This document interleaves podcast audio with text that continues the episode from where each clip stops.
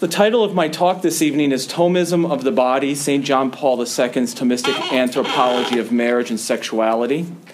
Um, and that's really what I want, want to show that St. Thomas Aquinas' theology and his anthropology of the body and his theology of marriage, really, um, is the foundation of what St. John Paul II did in what we now call the theology of the body.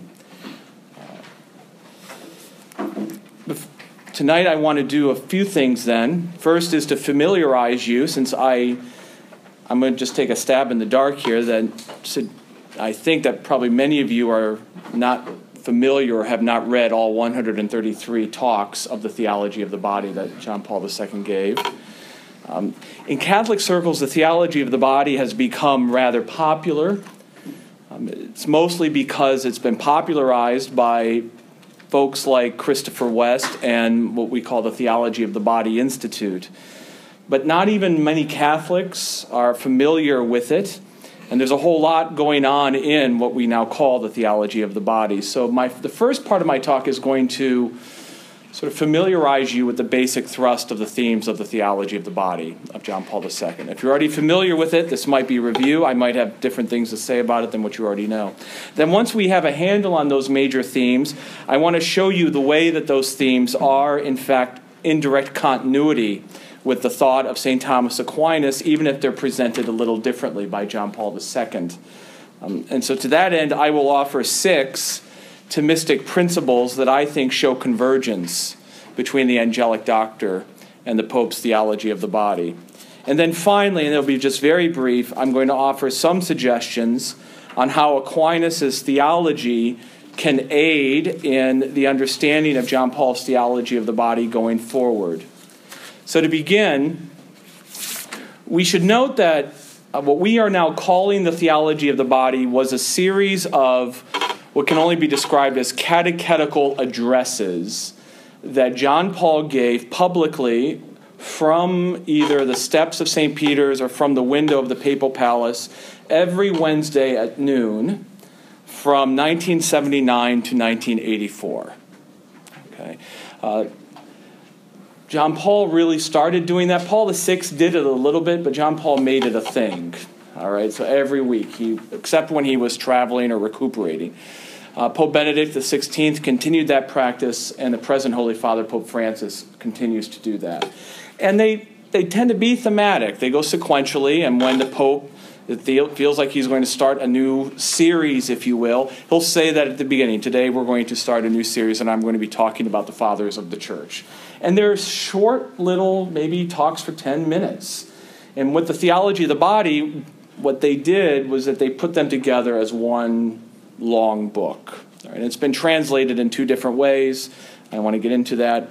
It was about 133 lectures that he gave. Lectures, addresses is a better word. Um, the only time he stopped in those five years was during the holy year that he declared for the Blessed Mother, Our Lady uh, Mary, and when he was recuperating from his assassination attempt. Otherwise, every Wednesday he was giving these talks on the theology of the body. They're catechetical addresses, which means that they're intended to catechize. So, in these addresses, he's attempting to educate Christians, specifically Catholics. He didn't write the theology of the body to convince non Christians or to convince non Catholics. And so the theology of the body takes Scripture at its starting, as its starting point. In the theology of the body, John Paul II is not interested in making philosophical arguments for the truths that he presents, even though he considered himself primarily a philosopher. Throughout his early career, his early life, as a young man, but eventually as a priest, uh, the man who became John Paul II, Karol Wojtyła, was increasingly concerned that Catholic theology and philosophy had become, we're talking in the 1940s and 1950s, had become too abstract and too detached from the lived experience of the faithful. Um, so, this is why, one reason, you often hear Karol Wojtyła referred to philosophically as a phenomenologist. And it is true that he explored the philosophical school of phenomenology the philosophical school of thought that emphasizes human experience and, and the process of human thought, but it should be said that he didn't do so uncritically. Even though he was interested in reconnecting theological and philosophical thought with human experience, or at least speaking theologically and philosophically in ways that connect to the lives of the faithful, um, he wasn't an experientialist or a relativist in that sense. He was a follower of Jesus Christ. And Christians believe that the world fundamentally makes sense, that creation makes sense, and that we can learn from it. So Christians believe also that God makes sense, that revelation, even though it is at times mysterious, can be reasonable and can be coherent. The scriptural foundation for the theology of the body is really the creation story found in the second and third chapters of Genesis. We all know the story that God creates man, he places man in the garden, and then sees that it's not good for him to be alone. And after bringing all the animals to the man, God creates uh, the woman to be his partner. So, by beginning with Genesis, John Paul II is beginning, if you will, his theology of the body, his theology of marriage, in fact, from a different starting point that, than theologians and saints, doctors of the church had begun for 500, 800, 1,000 years. He's beginning first with a scriptural reference and not, say, a philosophical one. Okay, he's beginning what does Scripture say, and we'll move from there. For John Paul II, the second chapter of Genesis, in his words, constitutes the oldest description and record of man's self understanding. And together with the third chapter, is the first witness of human consciousness. So, the Genesis narrative for John Paul II, he would say it's an inspired, these are my words, not him, uh, it's an inspired account of man's self understanding. It's how man understands himself in a primordial way. And this primordial, this primordial or primal experience of man revealed in Genesis is the experience of what John Paul II would refer to in his catecheses as original solitude. We are alone. Man stands in the world alone. And from that, through several moves, which I'm simply going to give you the conclusions to, he draws, in fact, two conclusions. First, that created man finds himself from the first moment of his existence before God in search of his own being, in search of his own definition, in search of his own identity. To this, John Paul would add that every single person, every person, believer or otherwise, is engaged in a subjective search for what he would call an objective identity. What is my identity in the world? And I'm engaged in my search for that. We're searching for what and who we are by accepting and living out an identity that for John Paul, God has inscribed in our very existence and our very being. The second conclusion he reaches from this narrative is that self knowledge goes hand in hand with knowledge of the world. The reason that Adam knows he is different is because he can see his differences from the animals that he has presented. He clearly realizes that he is not the same as them. Now, the body for John Paul II plays a significant role in this, um, in man's realization that he is alone in the world. For John Paul, it is the human body that reveals to the man that he is different. The structure of the body, of the human body, is different. In one specific way, is that it permits us to be the author of genuinely human activity. It is an activity that actually expresses who we are. So we do not act like animals. We are engaged and able to do work that animals cannot do. Work is very important in the thought of St. John Paul II. Work for John Paul is uh, humanizing, to have labor and to be able to do work. This is precisely why Adam's first reaction, John Paul notes, upon seeing Eve, is not to notice their differences. He notices first and foremost that she is like him, bone of my bones and flesh of my flesh, because she has a body like his. This is one of the central themes, if you're keeping count, this is one of the central themes of the theology of the body. The body expresses the person, it manifests the person to the world. And so the creation of the woman now means that mankind has two complementary ways of being embodied, two complementary ways of being human, male and female. This complementarity then has a special meaning for the body when man and woman come together in the conjugal act, the sexual act. The human body, in its male and female complementarity, has what John Paul calls a spousal attribute. He calls it the spousal meaning of the body. And when you read through the theology of the body, his catecheses, um, you are trying to, well, what does he mean by the spousal meaning of the body? He never really sort of seems to say, well, I mean by the spousal meaning of the body this. But taken as a whole, it seems that the spousal meaning of the body for St. John Paul II, what he means by that phrase is that the body itself directs the person, every person, to uh, the other in gift. That the body is geared towards another and propels a person to make a gift of himself or herself to the other, to another. And of course, then the conjugal union uh, carries within itself this particular awareness of the reciprocity of male and female and the gift of one to the other.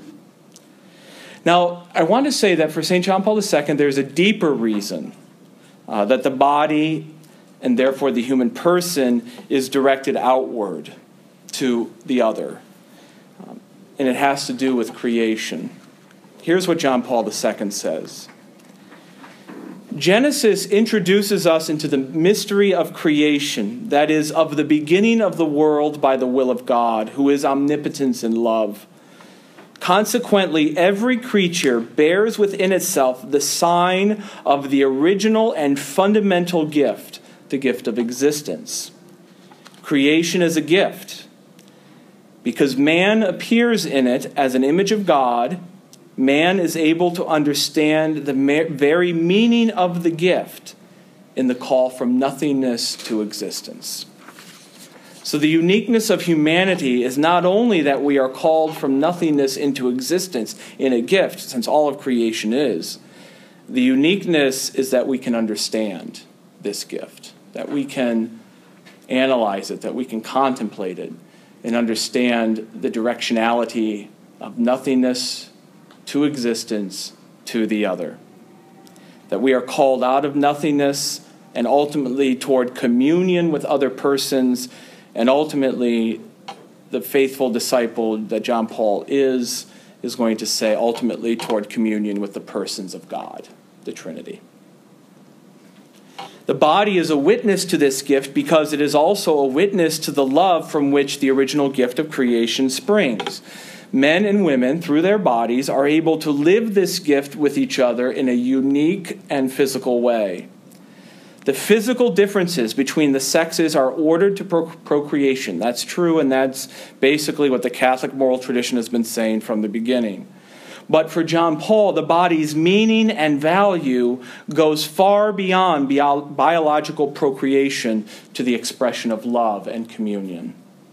And so the spousal meaning of the body concerns not only procreation, and it does concern that, it also concerns the communion of persons in love.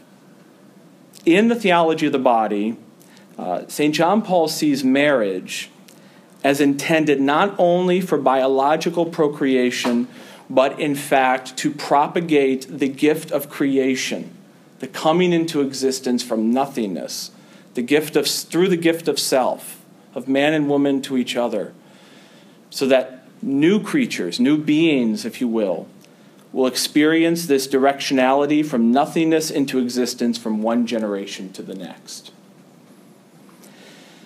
And this is why he sees procreation as so important, because it is a sign and of course, John Paul is not unique in this, it is a sign of the fruitfulness of the gift that man and woman make to each other.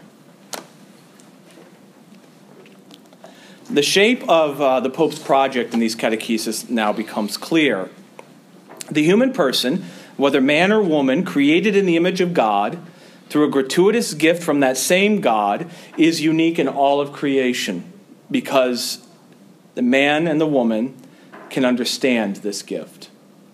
This uniqueness stems from the fact that they are free persons engaged in uniquely human activity who are called out of themselves toward a communion with another and ultimately communion with God. And so, human existence, even though it's characterized by a certain existential solitude that we all feel, separating us from all other creatures, is nonetheless marked by a drive towards another, towards the other. This drive to the other is manifest in the human body just as much as it is written in a person's very existence. This drive for the other, this capacity for love and self gift, is the spousal meaning of the body, which, for John Paul, uh, fulfills our existence. Is what, is what ultimately is fulfilling.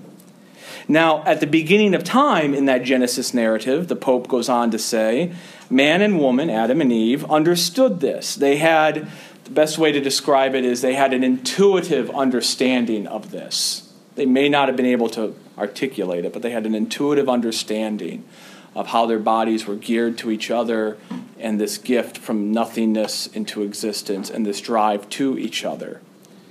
They knew that they were made to be a gift to each other. But uh, original sin ruins all of that. And here, John Paul stands in a long line of Catholic theologians and Catholic believers who have meditated on the consequences of original sin for our human condition. He says after original sin, the body no longer is as effective. I want to make that clear as effective. He doesn't say it's ineffective, he says it's no longer as effective in communicating the person. Because sin introduces concupiscence, which is an unmoderated sensual desire. You see that in Genesis when God is dishing out the sort of punishments, if you will. And he says to Eve, Your desire will be for your husband, and your desire will never be satisfied. Sin introduces concupiscence, which is a threat to the whole structure of the person because concupiscence um, threatens our self mastery over our various appetites sexual, food, drink. It threatens, to use the words of John Paul II from his earlier writings, it infects our integration, how we are integrated as persons. So with sin, we experience our bodies often in revolt. You see this all throughout the New Testament in the writings of St. Paul. I do not do the good I want to do, but I do the very evil I hate. You know, the spirit is willing, but the flesh is weak. I would say, and this is just an aside, that much of our lives and sinfulness, in our current condition, and much of our culture really has a problem with the body. It's either too easy to overemphasize it on the one hand or underemphasize it on the other. St. John Paul II would say this is all from sin. It's not that our culture values the body, it's that it doesn't value the body enough because the body is often experienced as being in revolt from our desires and from our higher goods. We are no longer masters of our bodies. Uh, we are no longer completely free. And for John Paul II, and I would obviously argue for St. Thomas Aquinas, if we do not have the interior freedom of self mastery, we cannot, in fact, make the gift of ourselves because you cannot give what you do not possess or that which you do not have mastery over. If you do not have self possession, you cannot make a gift of yourself. It is this interior struggle that we often face with our body's impulses that can alienate us from our body. The body becomes something else than that which helps to contribute to my identity. It becomes something that is separate from my identity, separate from me. And so it's not surprising that the spousal meaning of, of the body, this inherent direction of the body to the other, is now confused. After original sin, given the alienation that people often experience from their bodies, the body becomes rather a sort of um, territory for domination. I will control my body, I will work it out, I will discipline it, and I will have control over it. And so the spousal meaning of the body is no longer apparent to us intuitively, it is no longer apparent to us as a gift.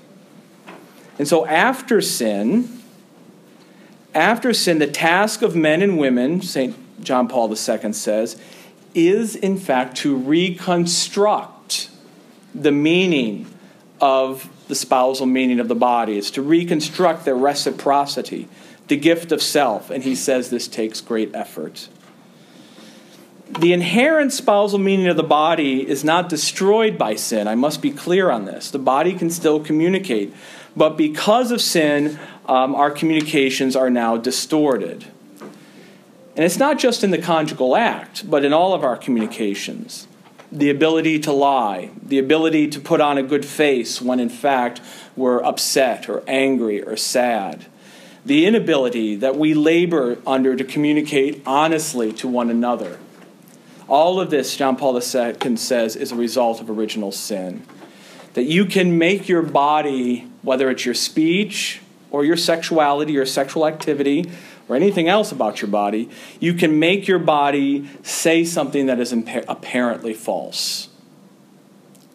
We do it all the time when we lie, for instance. And he says that's why we need Christ's redemption. In the theology of the body, as in the rest of the Christian tradition, redemption is not only about salvation, it's about redeeming the body. Salvation may work in the mind, grace may work in the mind in this life, St. Paul says. Um, but there is the resurrection of the body. And in the end, grace will overflow into the glorified body. Building off of St. Paul's observations in the fifth chapter of the letter to the Ephesians, husbands, love your wives, and as Christ loved the church, John Paul II notes that in giving his own body in sacrifice for love of the church, his bride, Christ's redeeming love was also a spousal love in Christ, spousal love is redeeming love, and redeeming love is spousal love. They're the same. The redemption by Christ, John Paul says, in fact, recreates and renews what the created spousal meaning of the body is. Now, just to be clear, the idea that the body needs to be redeemed is in no way intended to imply that the body is evil. Evil, far from it. Rather, redemption of the body is simply the acknowledgement that after sin, we need God's healing grace to regain freedom over our sensual cravings in order to truly make a gift of ourselves to another. So, in John Paul's view, man must seek the meaning of his existence. This is an exact quote. Man must seek the meaning of his existence and the meaning of his humanity by reaching all the way to the mystery of creation through the reality of the redemption. There he finds also the essential answer to the question about the meaning of his body. So you can see a common theme in John Paul's entire pontificate. The grace of Jesus Christ reveals to us not only what it means to be God, Jesus Christ reveals to us also what it means to be human at its best.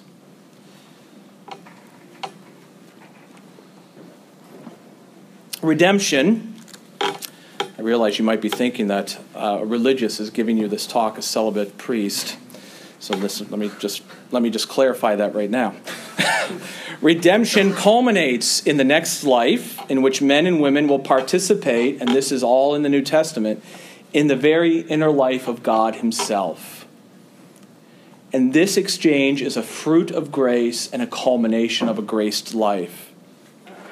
It's, to use John Paul's words, God's self communication in his very divinity, not only to the soul, but to the whole of man's psychosomatic subjectivity. This is why the Lord teaches in the Gospel of Luke, in the 20th chapter, that there is no marriage in the world to come. Thus, the spousal meaning of the body redeemed in Jesus Christ is in the end divinized into what John Paul calls the virginal meaning of the body. Because when we are united to God in heaven, we will make ourselves an absolute and complete gift to Him in a way that even a married couple cannot make to each other. And He will make Himself an absolute and complete gift to us. This is, by the way, where the consecrated religious and the celibate priest fits into the theology of the body. Those vowed to celibacy are signs um, and already foreshadowing, in a certain sense, the virginal meaning of the body, inasmuch as they give themselves as much as they can in this life in a complete gift to God. But even though the spousal meaning of the body is proceeding toward the virginal meaning through redemption in the hereafter, marriage remains the primary place that the spousal meaning of the body is lived in this life. It's in the marital act, the conjugal act, that the spousal meaning of the body is on full display for St. John Paul II. You see, it's precisely because the body has a meaning, a drive to the other, that the body also therefore speaks a language of its own. Men and women use their body to communicate with one another and the world. We use words, facial expressions, so forth, nonverbals and verbals. The body communicates. The conjugal act is an act of communication between spouses. The problem, as St. John Paul II sees it, is that because of sin, as I've said earlier, communicating with the language of the body, perhaps especially in the conjugal act, is no longer that simple. Because of sin, because we are often alienated from our bodies, we no longer communicate directly. It's difficult for us to be vulnerable. And so John Paul says couples have to reconstruct is one word he uses. The other word he uses, which might be get, get at his meaning better, is reread. The couples have to work to reread the language of the body, which is to say, they have to work to regain what the, la- the body's language is speaking, that the, the meaning that the body wants to communicate, and then eventually to make that meaning their own in their love. All of this goes back for Wojtyła uh, to that fact, once again, uh, like the great philosophical and theological Christian tradition before him, that the body is an objective reality that must be respected, respected even in the marital bedroom. The body is not incidental to who we are. St. Thomas is going to, I think, even be stronger on this point, which we'll see later. When we communicate with our bodies, we are truly communicating. And individuals and spouses together can act at cross purposes to what the body is naturally trying to communicate. You can almost sometimes do it intentionally. Just to use a sort of absurd example, um, if I walk up to you and punch you in the face and say, You're a great guy, that's, that's an objective miscommunication of the body, right? I mean, that's a really stupid example, but you get the point, right? That even gestures uh, can contradict our words, and our words can contradict what we think, what we're thinking. If I thought you were a great guy, I wouldn't be punching you in the face. St. John Paul says that if the human being in marriage gives to his behavior a meaning in conformity with the fundamental truth of the language of the body, then he is living in the truth. In the opposite case, he commits lies and falsifies the body and its language. So you might now be able to see where all this is going. Um, in their interactions, couples must not use their bodies, communicate with their bodies in ways that are contrary to the truth. None of us should but the theology of the body is mostly about marriage. The truth of the consent, and this is the truth that he ultimately gets to, the truth that they should be communicating is the consent that they exchange on their wedding day, which is the truth of complete and radical self gift. And I would say, when you talk to married couples, as I often obviously have the opportunity to do as a priest, this is the challenge of the vocation of marriage to slowly become less and less involved with yourself and more and more involved with your family and a gift to your family. To give up your dreams and your aspirations, in as much as they might take you away from your family or harm your family or inconvenience for your family, and to turn those over to giving yourself to your family, right? So it's not like the self gift of marriage, just like the self gift of the priesthood, happens once and for all. It's constantly happening and constantly growing in the couple. It's when that stops happening that there's real problems in one spouse or another, or both. And just to say this, because the theology of the body um, is in fact a, a, commentary or a defense of Humanae Vitae, he ultimately is going to argue, John Paul, that when couples use contraception, they are in fact speaking a lie with their bodies because they withhold a very essential aspect of themselves, their fertility.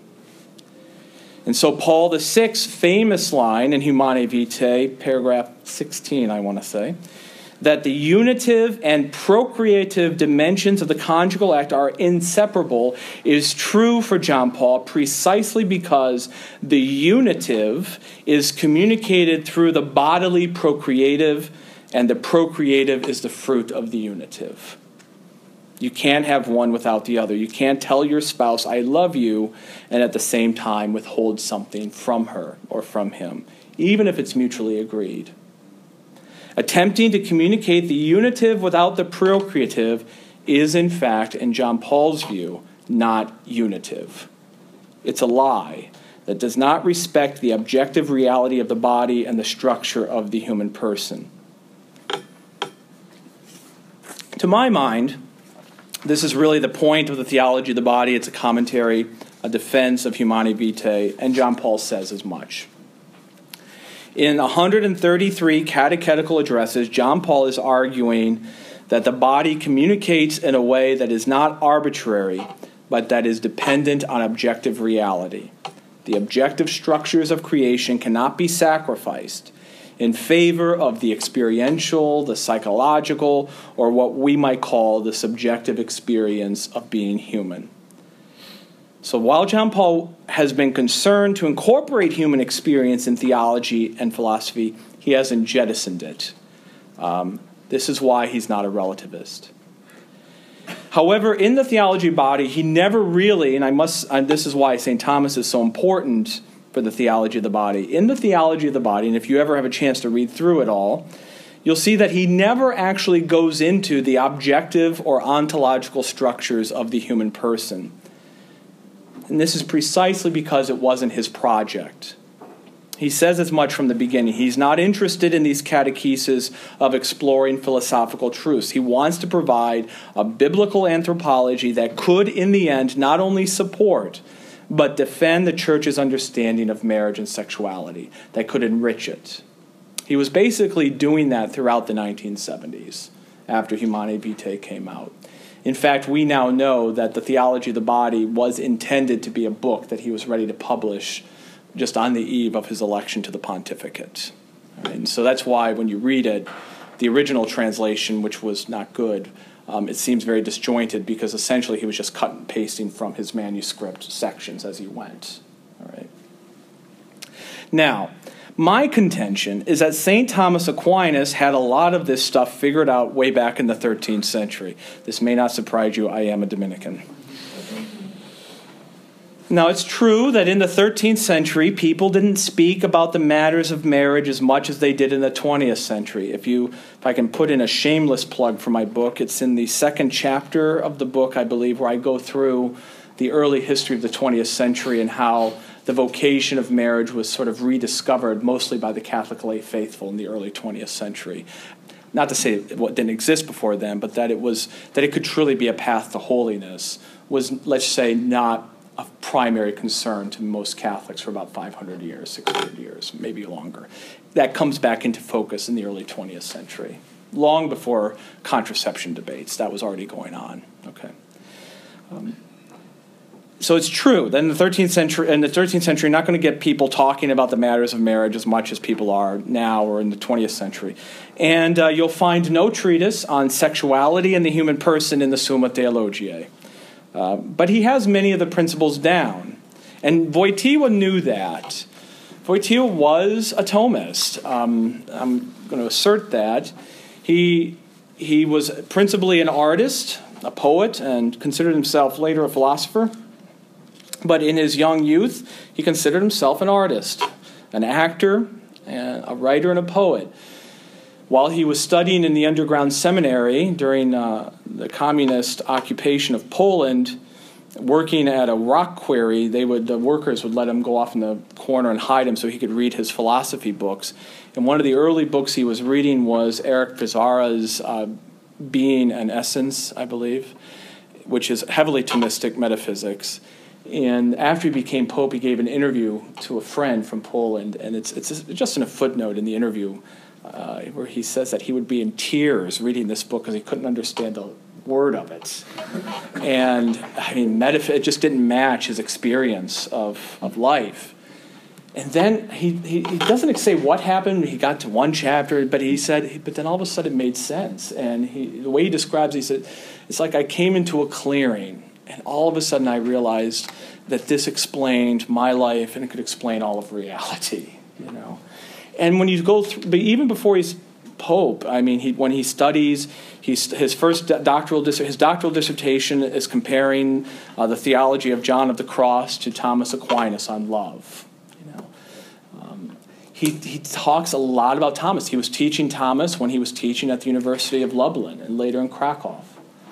And it goes on and on throughout, throughout his pontificate. It's difficult when they become pope uh, because it's never quite clear what they write and what other people have written that has their name on it. You know, so uh, you have, but he, he, clearly was a Thomist. And I, at the end of my talk, I'll point out one other fascinating aspect of that. Um, he taught Thomas straight from the Summa, which is how Dominicans in those days would teach Thomas. They'd open the Summa. Please turn to the first part, question, you know, 38, Article 4. And, the, you know, this is how Wojtyła would teach in his lectures. So he was doing what Dominicans would do in reading St. Thomas. Um, it wasn't until, in fact, the birth control debate in the 1960s and 1970s that he began to see, as many people did, that presenting the same natural law arguments against, most especially the pill, the pill is really what sort of broke a lot of the arguments, okay? Um, condoms and diaphragms, all of that, uh, they work a little bit. The, the pill was harder to make an argument for, and I'd be happy to talk about that during the Q&A if you like, but um, he was realizing that the same natural arguments uh, was not, were not connecting with people. They weren't working. But that all being said, I would say, and so the theology of the body is in some ways a response to that experience. The theology of the body presumes many of the conclusions that Aquinas had already reached, even though St. John Paul II doesn't talk about them or mention them. In fact, a number of times in the theology of the body, um, he explicitly says this is not his intention. He's focusing on the subjective side of the human person and the human body. And so now I want to suggest to you six aspects of Aquinas' teaching that not only support the theology of the body, um, and this notion, especially of the spousal meaning of the body, but can also provide a deeper metaphysical and theological foundation for what John Paul was able to do in his catechesis. And I'll, at the end, I'll explain why I think that's important. I want to say, too, if you've read St. Thomas, if you've read Aristotle, some of this may seem very basic. Um, are, these are very basic Thomistic principles, but they're now largely forgotten in the current discussions on marriage and theology. And they have been forgotten by those who have popularized the theology of the body, which is really the only way people are being exposed to it. But make no mistake, he knew these principles even if contemporary commentators on his theology of the body don't. So, the first principle an appetite for perfection. For St. Thomas, uh, he had a strong sense that every creature, every created being, has an appetite for perfection. In his metaphysics, in his philosophy, perfection is synonymous with goodness and truth and actualizing the being's fullest potentials. That's what it means to be perfect. Whether it's an electron uh, rotating around protons and neutrons, whether it's geese flying south, trees growing towards the sun, um, you and I achieving our highest capacities. That's perfection. Whatever it is that's part of that being's highest definition, if you will, that's its perfection. All created being, whether man, woman, dog, tree, rock, everything else, he's, in a certain sense, and this is my word, uh, wants, in as much as we could speak of a rock wanting anything, all created being wants to be fully actualized, wants to be fully perfect. Trees want to be actualized by growing towards the sun. Geese want to be actualized by flying south for the winter. As a believer, St. Thomas would say that this appetite is implanted, if you will, in every creature, whether electron or angel or human being, by God. And so that all of creation is yearning for actualization in the supreme good, who is God Himself. And this actualization, and this is I could, we could do a whole semester just on this, or at least a couple weeks of a semester. This actualization always, always requires something else or somebody else. Always requires some other agent than the creature itself. We do not actualize or perfect ourselves. This is true whether that other agent is the supreme good, who is God Himself, or other created agents who are good in some respects, actualized in certain respects, and therefore can help actualize us in others. The human person, who is a composite of body and soul, which I will get to, that's another principle, is actualized and therefore perfect in some respects and imperfect in others. We are not, none of us, completely perfect. None of us has actualized our fullest potentials. And we need others, other persons, and other things and other activities to bring our perfections, our capacities to act, to perfection, to actualize them in ways that we have not yet been actualized. I mean, even learning. I mean, for St. Thomas, to say that learning the truth is um, an ends to or means to an end, uh, he would dismiss that with absolute prejudice. I mean, he would say that every human person is built to learn and to know, and that you're always learning, you're always learning new things, whether that's learning from a book, whether it's learning a new insight, whether it's learning how to get from this room to the cafeteria so you can have dinner. You're always learning something. You know, I mean, learning is, is part of our perfection. Every person, for St. Thomas, finds perfection and fulfillment of himself or herself outside of himself in study, in work, and in relationship. And so it turns out a cheesy line of Jerry Maguire is somewhat right. You complete me. Now, get this for St. Thomas, love, in the most primal sense, love, uh, is that drive.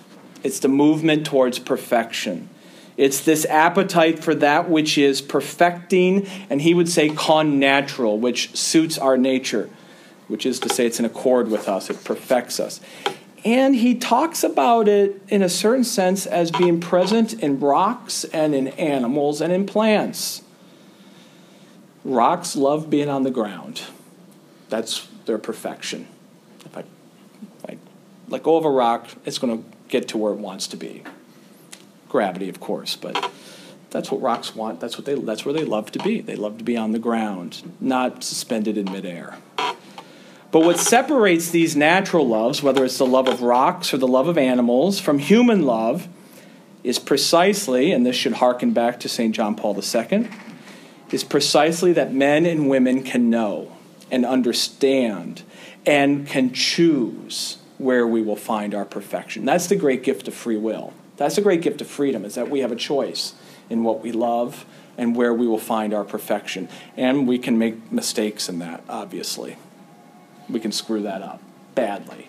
But that's freedom. Um, yeah, for, what, for what it's worth. Uh, ours is a chosen love. So in St. Thomas's Latin, uh, the love he uses a, he uses a unique English a Latin word for love, dilectio, for human love, dilectio, which is of choice. It's a love of choice. So Thomas would agree uh, with John Paul II that all creation is called out of nothingness, but that man has a unique role in all of this precisely because of his understanding and his power to choose. His power, that's what makes him in the image of God. Uh, virtue is learning to love rightly for St. Thomas. We'll talk a little bit more about that in a minute. The second Thomistic principle is uh, hylomorphism. This is the second relative characteristic uh, is Aquinas' strict hylomorphism. The theory that the body and soul are so united, so intertwined, if you are, if you will, uh, that they are in a sense, even saying it this way makes it worse, uh, codependent. Uh, but the problem is with our language, because we live in a post Cartesian world, we don't even have good language for this. For St. Thomas, the soul and the body are not things on their own. You should never consider them things. That's a Cartesian mentality that somehow the soul is a thing that is within my body. No. For St. Thomas, they're principles. They're principles that comprise you. And that's why he says the human person is a composite of body and soul. So it's completely wrong to think uh, that St. John Paul II, which I often hear, which as a Dominican drives me crazy, was the first to emphasize the importance of the body. He wasn't. Uh, the, theolo- the theology of the body isn't radically new in this sense. Aquinas had already realized that the two principles, body and soul, are inextricably linked in the human person's activity. The body is the material in us, the, the rational soul is the formal in us, it's what makes us human, and what makes our body a human body. The body we share with animals, but the soul we, is what makes us distinctively human. It's our higher side. But here's the thing in St. Thomas's anthropology and his epistemology uh, the soul cannot learn or function without the body. And the body cannot be the body without the soul. We're not angels, right? We're embodied spirits. And, he, and Aquinas was insistent upon this fact throughout his life and in his work. Um, he holds, yes, that there is an immaterial element to human thought that cannot be explained by bodily organs and chemistry. Uh, thought is uh, abstract thought is the work of the soul. If he were alive today, he might point to the fact that neuroscience has yet to be able to explain how people come up with such big ideas like concepts of freedom and love and truth and what that is. Is it um, and he'll say, sure, you can get a scan that will show all certain parts of the brain uh, light up when we're thinking about certain things or remembering other things. But abstract thought, the pursuit of truth, is not yet explained. Being, and St. Thomas would say that's because it's an immaterial component. And yet, and yet, he would not deny that the brain, even though he would not have known it as well as we do, I mean, as much as we do, uh, he would not deny that the material part of us has a role in our abstract thought. For St. Thomas, following, of course, Aristotle, it is impossible to know anything or to even to think abstractly without the use of mental imagery. Even when you're thinking of non linear or non visual things like truth and freedom, your mind has an image in it. Whether it's an American flag, whether it's, you know, the statue of Iwo Jima, whatever it is, it's impossible as a human person to have a blank mind. All right? That's one of the reasons Catholicism is always opposed to any sort of prayer or meditation technique that suggests that you can get a blank mind. You can't. If someone tells you to clear your mind, what do you do? You think of a blank wall, you think of a, a brick wall, you know, that's still an image. It's not a blank mind. I'm sorry. So St. Thomas would insist that the body's part of that. Memory and imagination are part of the body, not a part of the soul. Uh, so I imagine St. Thomas, if he were alive today, he would be say, of course, we can now scan the brain and see things light up when we're imagining and remembering. Well, that's because that's part of the body, not a part of abstract thought. He is so consistent that the human person is a composite of body and soul that he argues that after death, this is not dogma, it's a theological opinion. I always feel like I need to clarify that. Uh, he argues that after death, when our soul separates from our body and is, God willing, united to God in the beatific vision, we are still, in some sense, lacking something because our soul is lacking the body for which it was made, and the body is lacking the soul. Now he says, no, of course, this deficit is made up for by the fact that you are united to God absolutely and in the beatific vision. but that it's only with the resurrection of the dead, when your body is, your soul is united to a glorified body, that you once again become a complete and whole human person for Him. You see, that's the key. Our souls are such that they need the body. The body is not incidental. This is exactly what distinguishes our personhood from the personhood of God, the three persons of the Trinity, and the personhood of the angels. We are embodied. The third Thomistic principle rational love. As I said earlier, human love is distinguished from those natural drives to perfection, those natural loves of rocks and animals, precisely because we can choose. But we are composite creatures, so we have that animal side in us. So, an authentic and distinctively human love requires that we have our passions, our emotions, our sensual desires in order which is to say, our animal side, our bodily side, must be subordinate uh, to that which is distinctively human, our reason. And Aquinas, along with John Paul II and the classical Christian tradition, insist that this is an inherently difficult task after original sin, in which the harmony of body and soul are now out of whack. By definition, remember, love for Aquinas um, is that drive for perfection that drive out of oneself to the good. And married men and women find some perfection, one hopes, why they're getting married, in each other. That's why what you ask an engaged couple, why do you get married? And they have all sorts of answers, but they all boil down to I need him or I need her, she completes me, she, he completes me. All of this. Love is a choice guided by reason and guided by truth. Now, I know this, um, I think this is kind of counterintuitive to our culture you know, oh, don't overthink love, they say. It can't always be reasonable. It's a standard cliche movie in Hollywood, and the uptight, over obsessive businessman meets the free spirited woman who pushes all of his buttons, and he lives happily ever after by running away with her, and she teaches him that love is irrational, right? Um, but it doesn't really work that way in real life. I mean, that's just Hollywood. How many people do you know who are in relationships that seem completely wrong for them? But you can't convince them because they're caught up in the passion of the thing. Right? We all have seen people get into that. St. Thomas and the classical Christian tradition along with him is not, on the other hand, trying to snuff out passion. St. Thomas is not a Stoic. Christians cannot be Stoics. On the contrary, it's only for St. Thomas when our passions and our emotions are directed to reason, uh, directed to the highest part of ourselves, that they become catalyst to us being truly good persons, to being virtuous persons. And St. Thomas says the virtuous person actually feels more deeply than anybody else. Because the virtuous person doesn't fear his emotions or her emotions, doesn't fear that she'll be carried off by them, or he'll be he'll do something he'll regret. The virtuous person, therefore, is liberated to feel more deeply and more profoundly. What, what he is against is allowing the desires of our animal side, our material side, our carnal cravings to overrule what is distinctively human in us. When I taught undergraduates at Providence College, I always like to share with them his uh, question in the Summa whether drunkenness is a mortal sin. And he says in that he says in the answer, if you accidentally get drunk, it's not a mortal sin.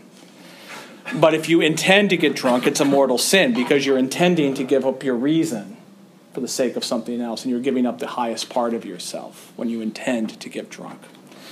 He mentions uh, how in the Middle Ages, I mean, he says often people would drink things they had no idea how strong the liquor, the alcohol was. I mean, it wasn't like labels, 80 proof, 50 proof, you know, in the Middle Ages.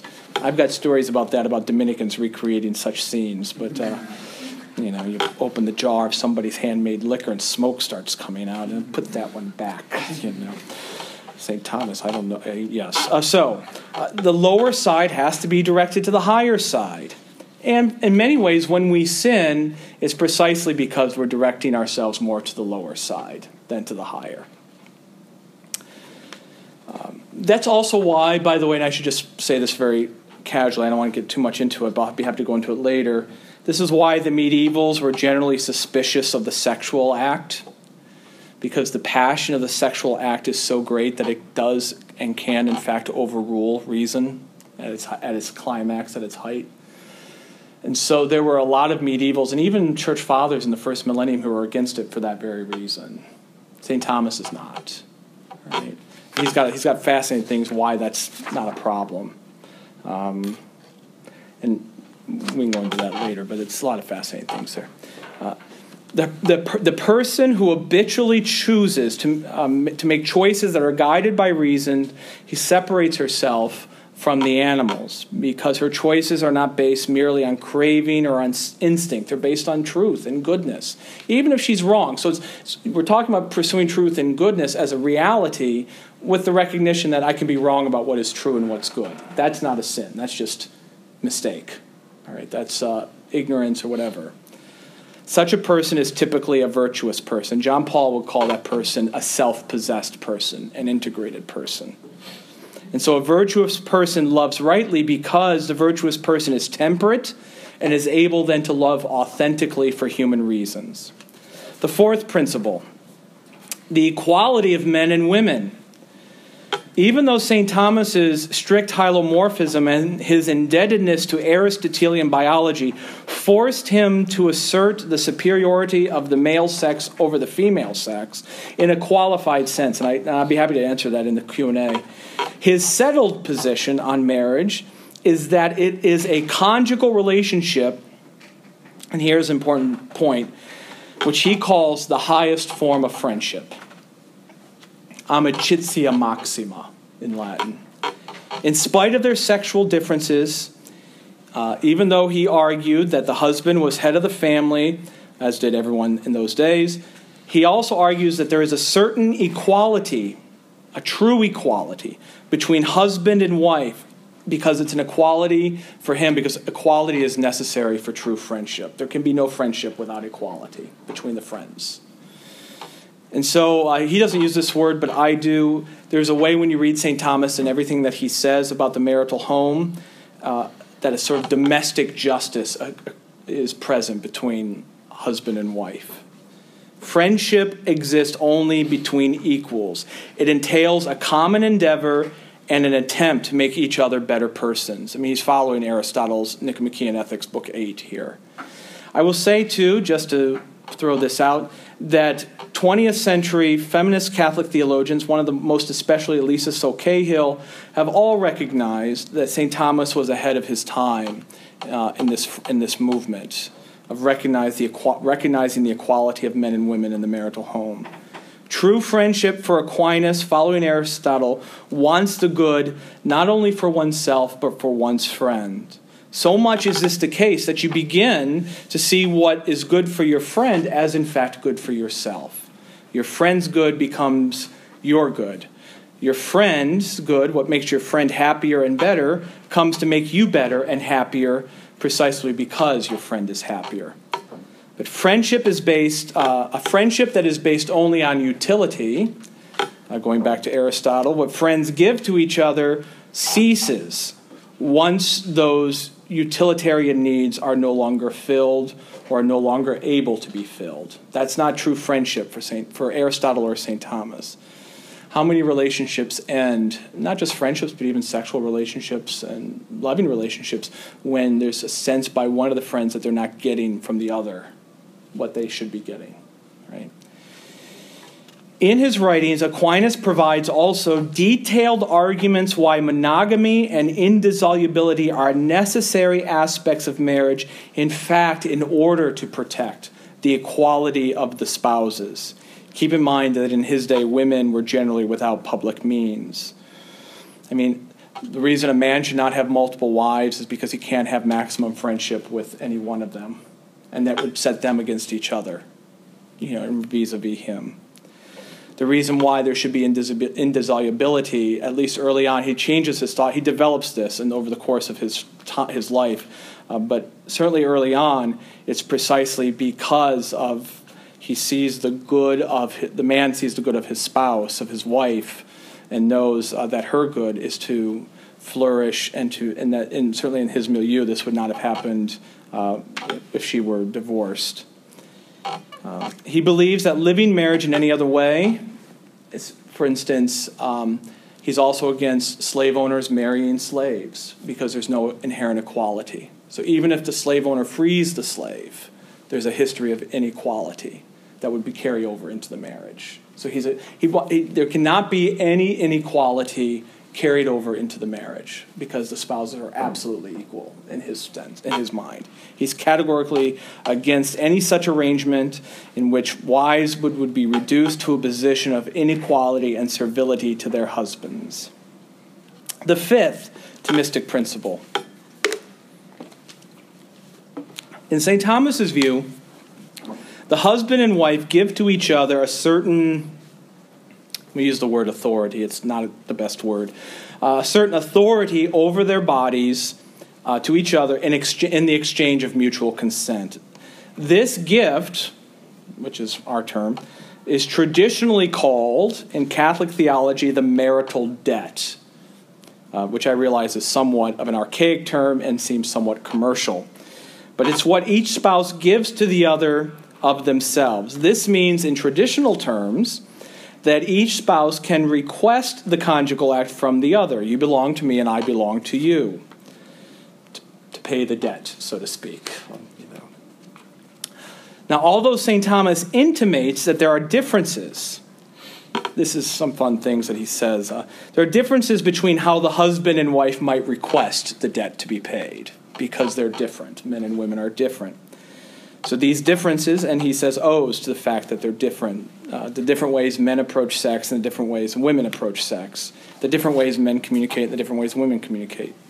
Now, although this language may seem dated, it does show us that St. Thomas had some understanding that the husband and wife were equally indebted to each other, body and I would say soul, even if he doesn't use language like self gift, which is much more a much more contemporary way of speaking. But also shows us that he wanted to protect the couple from lust and the possibility of objectifying each other sexually. It is possible to lust after one's spouse. It is possible to objectify one's spouse simply as an object of satisfaction for my sexual needs. In fact, St. Thomas provides several parameters, not rules, parameters for asking for this debt to prevent the spouses from lusting after each other. Although I will tell you, he only mentions the possibility of a husband lusting after his wife, not the other way around. Presumably, he would presume wives could lust after their husbands. Now, he doesn't get too detailed. He leaves a lot to prudence, and he leaves a lot to the couple to discern in their relationship. But the whole point, to use somewhat contemporary language, is to protect the bodies of each from being used and objectified, even as the man and the woman have given their bodies to each other. Um, in, that, in that section of his writing, and this, most of this is in various responses in the Summa, uh, the, he, uh, and in the Summa Contra Gentiles, he talks about men being sensitive to the needs of their wives, for instance. So obviously, I think he, I think he, for example, explicitly mentions not calling in for the debt to be paid. That's my language, not his. Not asking for the debt. Um, like if if the spouse is sick, for instance. You know, I mean, these are obvious things that any married couple would know, but 13th century celibate monk, you know, a friar. Thomistic principle number six: the formal element of marriage. Finally, uh, toward the end of his life, St. Thomas wrote that the formal element of marriage is the inseparable union of souls. He wrote this in the Summa Contra Gentiles. He quit writing before he could finish the Summa Theologiae, so there's no treatise on marriage in the Summa Theologiae. What you can pick up on marriage in the Summa Theologiae, you're picking up from other treatises in there. Some recent scholarship has begun to focus on this statement of Aquinas, this idea uh, that marriage is, a, is the inseparable union of souls and how it relates to contemporary debates on the personal or unitive dimension of marriage. While Aquinas and scholasticism generally can sometimes be accused of being overly naturalistic or physicalist in its emphasis on the primary, primacy of procreation, that's a charge I would deny, by the way, that it's physicalist, uh, the fact that Aquinas understood marriage to consist in the inseparable unions of souls is highly significant. Just as the human person is a composite of body and soul in which what is formal, the soul, must be united to what is material, the body, and just as the body and soul cannot be separated in this life, so neither can the formal and the material elements of marriage be separated. The formal element of marriage, the union of souls, cannot be separated from the material element of marriage, which is not only the union of the body, the procreative and the unitive, it is also the other ends of marriage that we understand the mutual help of the spouses, and of course, the remedy of concupiscence, the sexual act, the marital debt. Nor can they uh, be separated from the long term of because they are inseparable from what those those ends and those goals and those material elements are, which is to say, raising of the children. The bond of husband and wife um, provides the foundation for care of the children. St. Thomas has a lot to say about that too. So in marriage, just as the human person, sorry, so so in marriage, just as in the human person, the body is the point of contact for the soul it might be argued the conjugal act is the point of contact for the union of souls. The two cannot be separated. So, insisting that marriage is formally the union of souls makes marriage a distinctively human endeavor by these unique creatures who are embodied souls. Now, did St. Thomas uh, make all of those connections? Not all of them. That's what we do. The concept of the unitive and procreative is a 20th century concept, but the principles are already there in St. Thomas's work. Now, to conclude my time with you this evening, what does all this mean for the theology of the body? Well, as I said earlier, John Paul purposely did not intend to do everything in the theology of the body. It's not intended to be his great opus magnum. He never referred to it that way. And so when you see popularizers, I don't mean that pejoratively, uh, when you see popularizers claim that it is, uh, that's wrong. He never himself claimed that. As I said, we know it was intended to be a book that he was going to publish in 1979. It was, the la- it was the latest in a long series of articles and talks he had given throughout the 70s to defend Humanae Vitae and to give a reasonable explanation of the theology to support that encyclical. So I think it is a mistake, contrary to some view, some who view it this way. I think it's a mistake to view the theology of the body or to interpret it as something radically new. It's more like a rediscovery, is what I would say. Um, even if some of those themes had been covered over the intervening centuries, a quick perusal of the footnotes of the theology of the body show that John Paul himself was relying on the great tradition of Christianity. I mean, virtually every talk has 15 to 20 footnotes laden with citations of church fathers and saints and theologians that preceded him. So, begin, uh, bringing St. Thomas back into the conversation of marriage and the body is important, I think, for three reasons. First, uh, the theology of the body is just that it's a theology. It's not intended to convince Christians of the veracity of Humanae Vitae or our view of marriage and love. Aquinas was also a theologian, but I do think a lot of his principles can speak uh, to uh, the realities and the truths that even non believers can know and experience. Second, um, I think most people do not read the theology of the body catechesis themselves. I've been saying this all night. They tend to read commentators on the theology of the body, they read popular writers. Uh, inevitably, when they do eventually read the Theology of the Body of Catechesis, and any of you who have read Karol Wojtyła's work or John Paul II's work know that it's dense. He's not an easy read. Okay, he's very dense. I mean, sometimes I think about being in St. Peter's Square when he's delivering these 15. like, could they even understand what he was talking? You know, last week I spoke about, you know, the existential nature. I mean, this he's talking to the masses. So he he he's dense. His writing is dense. And popular writers, as you know, being the scholars that you are, popular writers tend to make leaps and to boil things down for the average reader. And so, therefore, most people are content to receive the theology of the body through secondary sources. And many of those sources are not themselves familiar with Aquinas, or even, I, I, I must say, even Wojtyła's own background, how he was formed. They're just reading the theology of the body. I think Aquinas answers more questions on marriage and sexuality, which are beyond the limits of the scope of the project of the theology of the body. One thing people are often surprised to learn in the theology of the body, John Paul II, over five years, 133 catechesis, never once mentions children. Talks about procreation, but he never once mentions the role of children in that family. It just wasn't his project. His project was to talk about man and woman together and procreation proceeding from that. Finally, um, I think John Paul would have welcomed the thought of Aquinas into the discussion. As I've already said, he did not intend to get rid of philosophy, metaphysics, ontology in favor of some experiential biblical anthropology. He always considered himself a philosopher, but he was always devoted to the thought of Aquinas. He taught Aquinas, he studied Aquinas. Throughout his pontifical writings, Aquinas is there, Veritatis Splendor, Fides et Ratio. Um, he insisted, St. John Paul II did, that a proper philosophical and metaphysical understanding of the human person is always necessary. And St. Thomas provides that. And so it's not surprising, and this is where I will conclude my talk this evening, and thank you for your patience. It's not surprising then that in his last published work, his memoir, his third and final memoir, uh, Memory and Identity, Pope John Paul insisted the following if we wish to speak rationally about good and evil, we have to return to St. Thomas Aquinas, that is, to the philosophy of being. With the phenomenological method, for example, we can study experiences of morality, religion, or simply what it is to be human and draw from them a significant enrichment of our knowledge. Yet we must not forget that all these analyses implicitly presuppose the reality of the absolute being, capitalized, and also the reality of being human, that is, being a creature.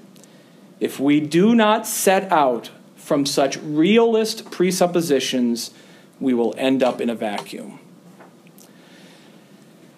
Whenever I'm arguing about John Paul to other scholars and in sort of academic circles, they will always insist to me, well, he never explicitly says this, but see, here's what you have. He always insists that implicitly a realistic, a realist presuppositions of metaphysics and ontology grounded in Aquinas is what he's operating from. He doesn't feel the need, and if you've ever listened to Thomas talk for long, he doesn't feel the need to constantly reinvent the wheel of what St. Thomas had already concluded. Thank you very much.